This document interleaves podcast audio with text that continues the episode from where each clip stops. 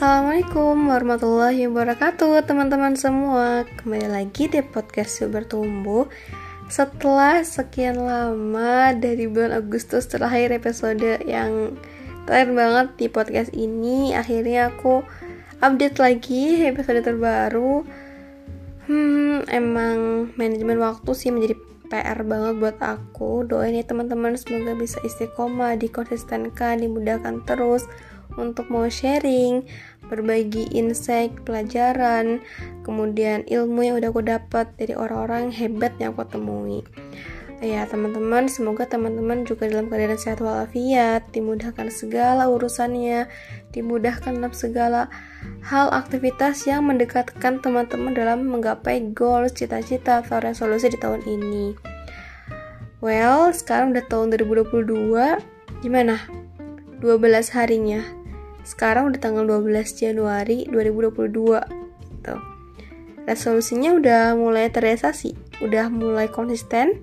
Masih semangatkah atau udah mulai turun dan mikir kayaknya resolusi terlalu berat deh. Kayaknya dikurangin aja ya resolusinya.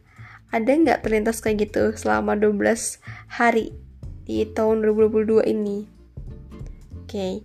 Hari ini insyaallah akan sharing insight yang aku dapat beberapa hari terakhir ini, dan alhamdulillah beberapa waktu yang lalu aku dapat kesempatan untuk coaching. Jadi ini juga ngebahas tentang resolusi, gimana kita bisa membuat rencana kita tuh agar nggak cuman sekedar wacana. Dan aku juga alhamdulillahnya baru ikut sebuah webinar yang bahas ini gitu. Oke.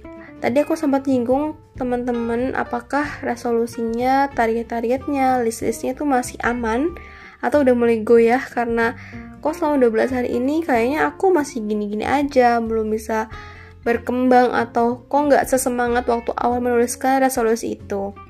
Kayak mungkin ini juga permasalahan buat aku juga karena ya semangat itu naik turun, tapi semoga ini bisa menjadi pembelajaran dan aku bisa sharing ilmu atau insight yang aku dapatkan beberapa hari terakhir ini. Oke.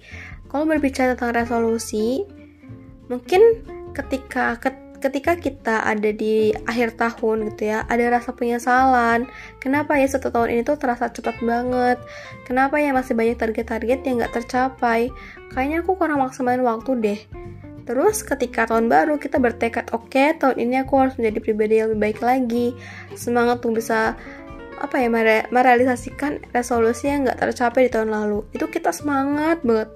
Bahkan kita mungkin buat rencana atau goals, target-target yang amazing gitu, yang ini aku harus bisa dan insya Allah bisa gitu. Kayak semangat itu benar-benar full banget ketika di awal tahun gitu kan. Karena penyesalan tadi di akhir tahun. Tapi seiring berjalannya waktu mungkin kita ngerasa kok aku masih gini-gini aja gitu ya, yang kayak tadi. Nah oke, ngebahas tentang agar rencana, planning, goals kita tuh gak sekedar wacana.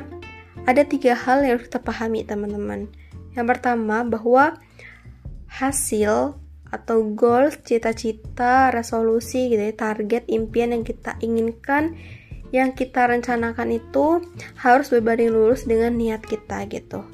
Jadi kalau kita punya niat yang besar, niat yang lurus, niat yang benar gitu karena Allah SWT, insya Allah gitu, resolusi kita tuh akan tercapai walaupun mungkin banyak banget rintangan, ujian yang akan menghadang kita gitu. Tapi ketika niat kita tuh benar-benar lurus dan kuat gitu ya, itu akan menjadi pondasi awal kita gitu, akan menjadi pegangan kita untuk terus bergerak, untuk terus percaya dan yakin ke diri sendiri, juga ke Allah. Pasti kita insya Allah gitu ya, dengan izin Allah akan bisa mencapai resolusi atau mimpi-mimpi kita gitu.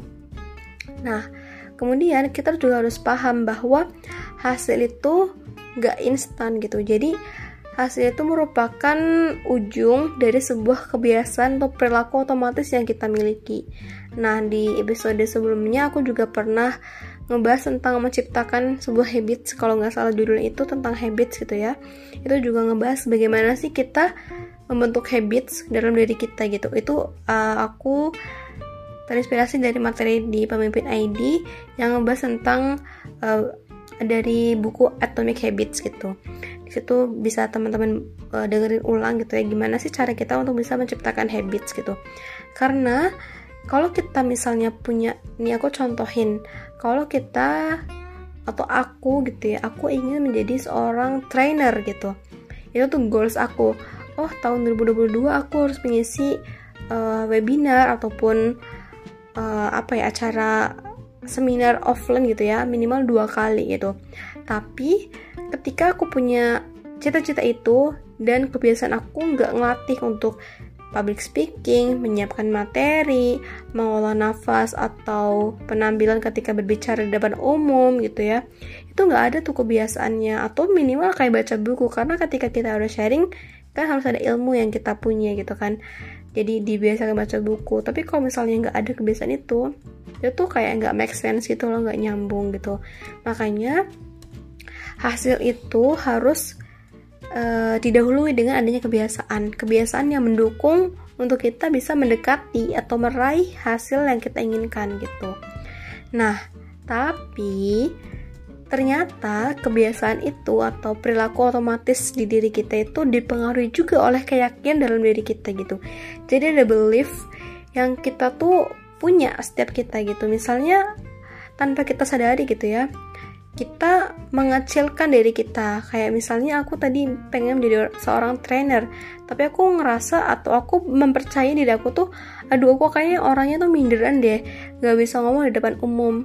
Itu kan kayak nggak nyambung nggak sih? Kita tuh punya cita-cita, atau aku tuh punya cita-cita menjadi seorang trainer, tapi belief atau kepercayaan di diri aku tuh, aku orangnya nggak bisa ngomong di depan umum gitu, kayak minder atau grogi, gugup gitu kan.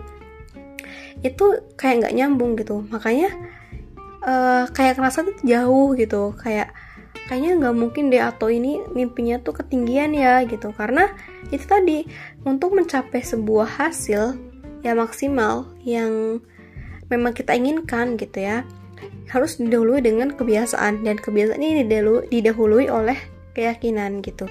Jadi kalau dalam lingkaran, misalnya dalam teman-teman coba imajinasikan gitu, bahwa ada lingkaran yang terbesar itu adalah hasil. Nah, di dalam lingkaran yang besar itu ada lingkaran kecil lagi namanya habits atau kebiasaan. Nah, di dalam lingkaran habits itu ada lingkaran kecil lagi namanya keyakinan gitu. Jadi, untuk mencapai hasil yang kita inginkan harus didahului dengan keyakinan dulu. Kita tuh menanamkan atau mempunyai belief dalam diri kita yang mendekatkan kita atau yang sesuai dengan hasil kita gitu. Kayak berikan afirmasi positif kalau kita tuh bisa, kita tuh layak, kita tuh mampu gitu. Bangun dulu keyakinan dalam diri kita gitu, mulai dari pikiran, mindset, kemudian ada juga kebiasaan kita juga sesuaikan, walaupun kadang kebiasaannya tuh hal sesuatu yang nggak kita sadari gitu. Kayak misalnya mungkin kayak misalnya teman-teman bangun tidur tuh apa sih kebiasaannya? Cek HP atau minum air putih atau lainnya gitu, yang tanpa disadari itu tuh udah berulang jadi otomatis tanpa kita mikir. Ketika kita bangun tidur, oh ngecek HP, oh minum air putih gitu, itu kebiasaan. Nah, ketika kebiasaan kita tuh mengarahkan kita atau mendukung kita sesuai dengan hasil itu, maka hasil itu akan mudah untuk dicapai gitu. Jadi untuk teman-teman, untuk kita semua yang udah mulai goyah nih semangatnya untuk bisa mencapai mimpi atau resolusi di tahun ini gitu ya, yang semangatnya udah mulai menurun, coba deh kita kuatin lagi dari keyakinan diri kita gitu ya. Kuatin why-nya, kenapa sih kita harus mencapai goals kita gitu. Coba tanamkan juga kalau misalnya goals itu tercapai, apa dampaknya untuk kita, dan kalau nggak tercapai, apa dampaknya untuk kita gitu. Jadi kita bisa tahu ketika nanti kita berhasil, oh ini nih yang kira-kira akan kita dapatkan. Kalau misalnya nggak berhasil, oh ini nih yang kayaknya bakal aku dapatin nih, kayak gini nggak enaknya dan sebagainya gitu. Kemudian tadi bangun habitsnya. Untuk cara bangun habitsnya bisa cek di episode yang sebelumnya gitu ya, di judul yang membangun habits gitu. Kemudian baru deh hasil itu akan mengikuti gitu, ketika kebiasaan kita udah terbangun dengan baik gitu. Kemudian teman-teman, kalau aku sendiri sih yang kadang jadi hambatan gitu ya, itu mudah untuk terdistraksi dan menunda gitu. Nah, kemarin waktu aku coaching dapat insight gitu, gimana secara termudah untuk tidak menunda dan juga bisa menjadi pribadi yang fokus gitu. Kalau untuk aku dapat insight-nya bahwa kita tuh harus memahami bahwa waktu yang kita miliki ya hanya saat ini, esok itu belum tentu milik kita. Jadi kita tuh harus memanfaatkan waktu yang kita miliki saat ini gitu. Karena kita harus ingat kan, penyesalan itu adanya di akhir. Jadi yuk sama-sama jadi orang yang jangan nyesel, libatin terus Allah di setiap langkah kita, di setiap keputusan-keputusan kita gitu ya. Bawa terus tanggung jawab untuk berperan dan juga bergerak gitu. Kalau misalnya saat ini Allah masih kasih kita nafas, artinya ada sesuatu yang harus kita lakukan gitu. Ambil kesempatannya gitu. Udah deh, cukup-cukupin nundanya, cukup-cukupin malasnya, yuk berubah gitu. Ingat bahwa setiap tindakan kita itu ada dampaknya, baik atau buruk. Dampaknya itu ya tergantung tindakan kita. Kita mau mengambil tindakan yang positif atau tindakan yang negatif gitu. Kemudian kita ingat-ingat lagi deh gitu ya firman Allah di surah Al-Insyirah gitu. Allah kan bilang kalau kita udah selesai satu urusan, maka beralihlah ke urusan yang lain gitu. Itu tuh tanda bahwa kita tuh sebagai seorang muslim tuh udah diarahin menjadi pribadi yang visioner gitu, fokus pada visi kita, tujuan kita, goals kita, mimpi-mimpi kita gitu. Jadi bukan fokus pada ujiannya, gak peduli seberapa berat ujiannya, tapi kita tetap fokus, oke, aku udah selesai di kerjaan ini, maka beralihlah ke kerjaan yang selanjutnya gitu. Jadi latih terus dan bimbing diri kita ya untuk bisa sabar dalam berproses, karena banyak orang yang punya mimpi besar tapi sedikit yang mau menjalani prosesnya gitu.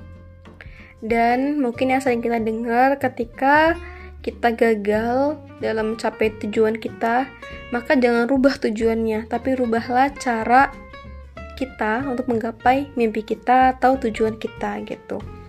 Nggak ada mimpi yang terlalu besar, yang ada hanyalah kita harus memaksimalkan ikhtiar kita gitu. Insya Allah, dengan izin Allah pasti akan bantu kok setiap hambanya yang berusaha berikhtiar lillahi ta'ala gitu. Jadi kuncinya pertama lurusin niat bener-bener karena Allah, libatin Allah, kayak tanamkan lagi dalam diri kita tuh punya tujuan atau goals A, B, C, D itu untuk apa sih? Semakin mendekatan kita ke Allah atau enggak? Ini tuh hanya untuk pencapaian dari kita atau untuk ngebantu Allah? Ngebantu itu maksudnya kita tuh apa ya, menjadi pribadi yang sesuai dengan fitrahnya. Kita diciptakan untuk beribadah, maka segala aktivitas kita tuh diniatkan untuk ibadah ke Allah gitu. Karena sebenarnya Allah nggak perlu sih bantuan kita, sama sekali nggak dirugikan gitu. Kalau kita nggak taat, kalau kita maksiat juga Allah nggak rugi gitu. Allah tuh nggak rugi, tapi kita yang butuh Allah gitu. Makanya kita harus jadi pribadi yang lebih baik lagi setiap harinya. Semoga kita dimudahkan oleh Allah. Dan juga semoga kita menjadi pribadi yang senantiasa sadar bahwa setiap tindakan kita akan dipertanggungjawabkan. Dan kalau misalnya kita menyanyiakan waktu kita saat ini, maka ya udah, itu nggak bisa kita putar lagi, nggak bisa kita ulang lagi. Yuk ikrarkan diri kita menjadi pribadi yang lebih baik lagi tuh karena Allah, semata-mata karena Allah. Kuatkan terus why dalam diri kita. Kenapa ya harus lakuin A, B, C, D gitu. Kemudian fokus ke apa-apa yang bisa kita kendalikan tanpa perlu berkaca ke orang lain. Kita tuh hebat kok dengan potensi terbaik diri kita gitu. Jadi fokus ke diri sendiri, fokus dengan upgrade skill kita dulu gitu, libatin Allah dan percaya Allah pasti bantu gitu. Oke teman-teman, semoga ada yang bisa diambil, ada manfaatnya dari episode kali ini. Semoga kita juga dimudahkan ya untuk bisa mencapai resolusi kita di tahun ini. Dan semangat terus, insya Allah ada jalannya, insya Allah pasti dibantu sama Allah gitu ya, dengan izin Allah. Dan yuk sama-sama kita berikhtiar, sabar dalam berproses. Oke, terima kasih telah mendengarkan sampai akhir. Kurang lebihnya mohon maaf, apabila ada yang benar dan bermanfaat tuh pasti datangnya dari Allah, dan apabila ada yang salah, yang keliru tuh murni karena kebodohan aku. Jadi aku mohon maaf yang setulus-tulusnya kepada teman-teman jika ada kesalahan. Semoga bisa bermanfaat. Sampai jumpa di episode selanjutnya. Wassalamualaikum warahmatullahi wabarakatuh.